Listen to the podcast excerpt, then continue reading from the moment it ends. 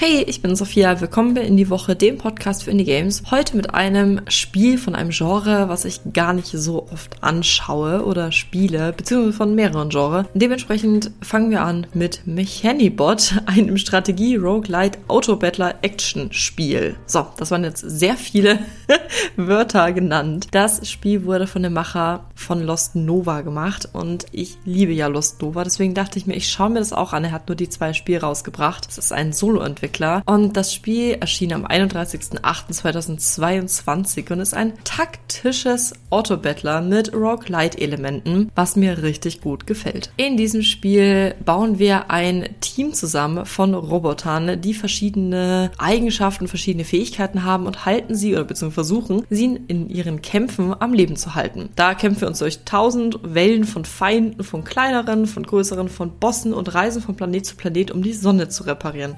Das ist quasi Sinn des Spiels. Es ist zwar ein Autobattler, aber man spielt aktiv trotzdem mit an den Kämpfen. Man stellt nicht nur das Team vorab zusammen, sondern setzt auch im Kampf das Team unterschiedlich ein.